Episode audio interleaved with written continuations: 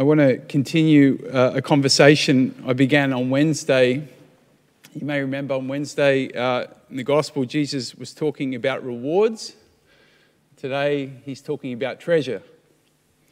I want to suggest he's making a very similar point. He says, Do not store up treasures for yourselves on earth, where moths and woodworms destroy them, and thieves can break in and steal. But store up treasures for yourself in heaven. What are these earthly treasures Jesus is talking about?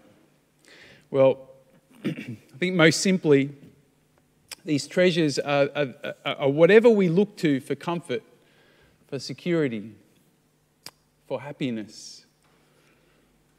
There are so many variations of them, depending who we are and where we live, perhaps. Now, of course, we might think of the more obvious earthly treasures like possessions and status and uh, intelligence, appearance. Then we have the, the treasures that are more performance related, you know, like you know, our achievements, our successes.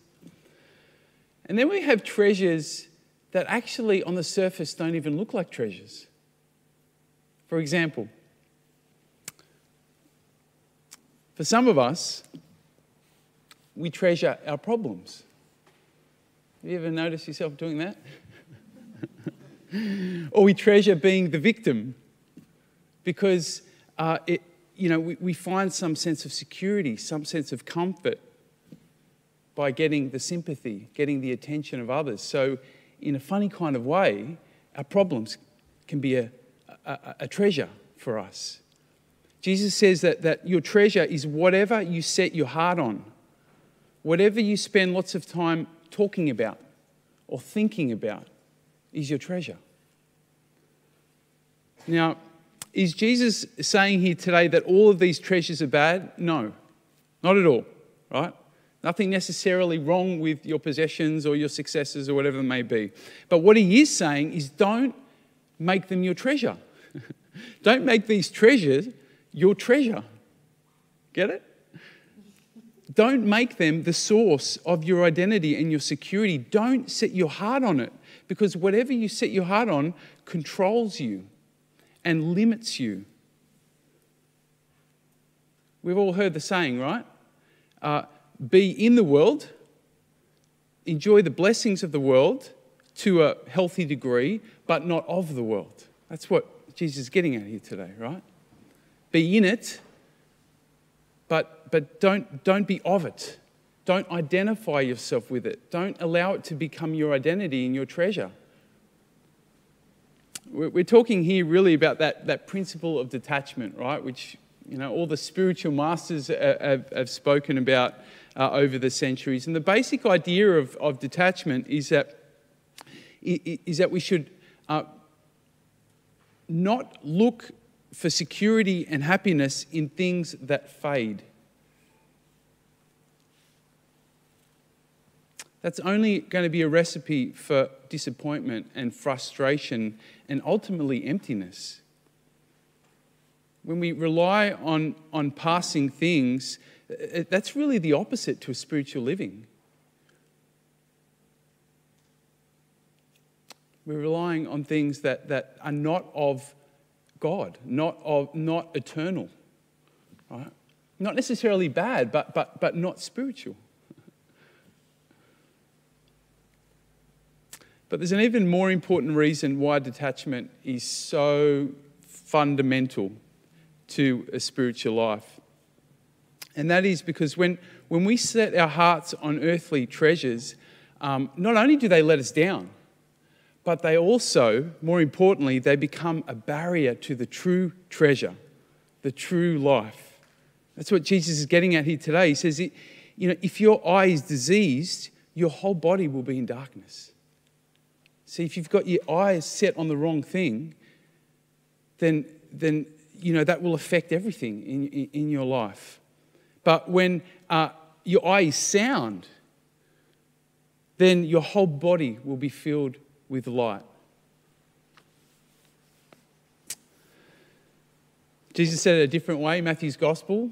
Um, what does it benefit you if you gain all the world if you, you know, if you amass all the treasures of the earth, if you take control of your life, but in the process, you lose your very soul.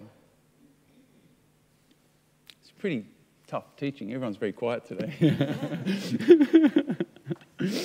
now, this teaching today makes absolutely no sense. It is impossible for us to live unless we have begun to encounter the other kind of treasure that Jesus is talking about here today, which is the treasure of heaven, right? We cannot detach ourselves, as hard as we may try, from earthly securities. Uh, because, it, it, you know, unless we've found another more appealing, more enduring uh, treasure, then you know, if we detach ourselves from our earthly treasures, then we're left with nothing. We're too vulnerable. It's too scary. We can't do it, right?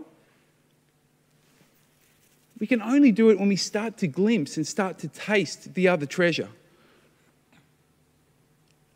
What is this treasure of heaven that Jesus is getting at? Well, quite simply, it is the treasure that is already within you. It's the eternal divine presence. It's the Spirit of God that dwells within. And that's the treasure, Jesus says, that cannot be taken away, cannot be destroyed. Moth and woodworms, thieves, no one can touch that. That's the eternal life of God that's living in you and available to you. That's the, the pearl of great price, Jesus talks about, huh?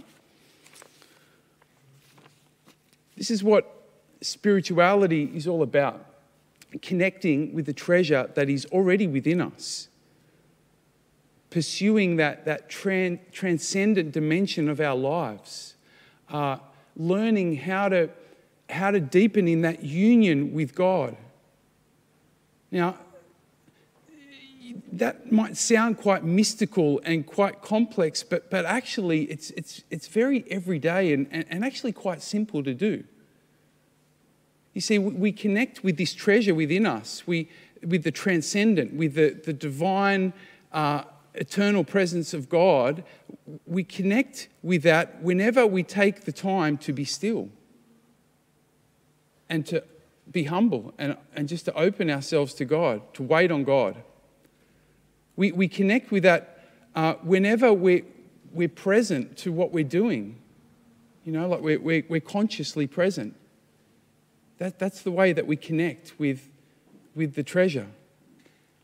Or, or perhaps when we're appreciating beauty, when we're in nature, or we, um, I don't know, we're, we're admiring an artwork or a song or a poem or a beautiful person. And when we take time to, to be present to that and to allow that to, to impact us, that connects us with, with that uh, indwelling presence of God.